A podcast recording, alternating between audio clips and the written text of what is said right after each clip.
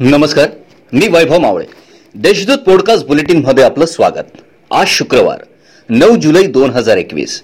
ऐकूयात जळगाव जिल्ह्याच्या ठळक घडामोडी. महानगरपालिका मालकीच्या मुदत संपलेल्या व्यापारी संकुलातील गाळेधारकांना थकीत रक्कम भरण्याबाबत वारंवार नोटीस बजावण्यात येते. मात्र अद्यापही काही बड्या थकबाकीदारांनी थकीत रक्कम न भरल्यामुळे तेरा गाळेधारकांचे वेगवेगळ्या बँकेतील खाते सील करण्यात आले. या कारवाईमुळे गाळेधारकांमध्ये खळबळ उडाली आहे जून महिन्यातील दमदार ओपनिंग नंतर पावसाने दीर्घ विश्रांती घेतली आहे यामुळे जिल्ह्यात बहात्तर टक्के क्षेत्रावर पेरण्या पूर्ण झाल्या आहेत.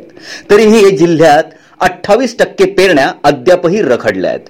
दररोज दुपारपर्यंत उन्हाचा तडाखा देत आकाशात जमणारे ढग सायंकाळी हुलकावणी देत असल्याने शेतकऱ्यांची चिंता वाढली आहे. पेट्रोल डिझेल आणि गॅसच्या किमती गगनाला भिडल्या आहेत.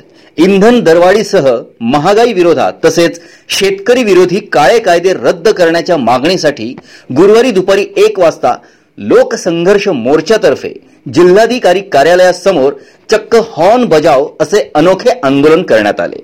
यावेळी चार चाकी वाहनांच्या हॉर्नच्या आवाजासह घोषणाबाजीने जिल्हाधिकारी कार्यालय परिसर दणाणला होता.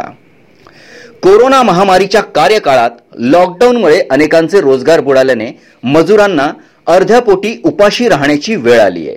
यामुळे बालकांमध्ये कुपोषणाचे प्रमाण वाढले असून जिल्ह्याला कुपोषणाच्या मगरमिठीतून सोडवण्यासाठी जिल्ह्यात शून्य ते पाच वयोगटातील दोन लाख एकोणपन्नास हजार बालकांची वैद्यकीय तपासणी करण्यात येणार आहे. जिल्ह्यात काही महिन्यांपासून कोरोनाबाधित रुग्णांच्या संख्येत घट होत आहे. गुरुवारी सहा तालुक्यात चौदा नव्या बाधितांची नोंद करण्यात आली आहे. तसेच बत्तीस रुग्ण कोरोनामुक्त झाले असून दिवसभरात एकाही बाधिताचा मृत्यू झाला नाही. या होत्या आजच्या ठळक घडामोडी. याबरोबरच वेळ झाली येथेच थांबण्याची.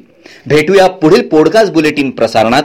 तोपर्यंत संक्षिप्त बातम्या आणि ताज्या घडामोडींसाठी देशदूत डॉट कॉम या संकेतस्थळाला भेट द्या. धन्यवाद.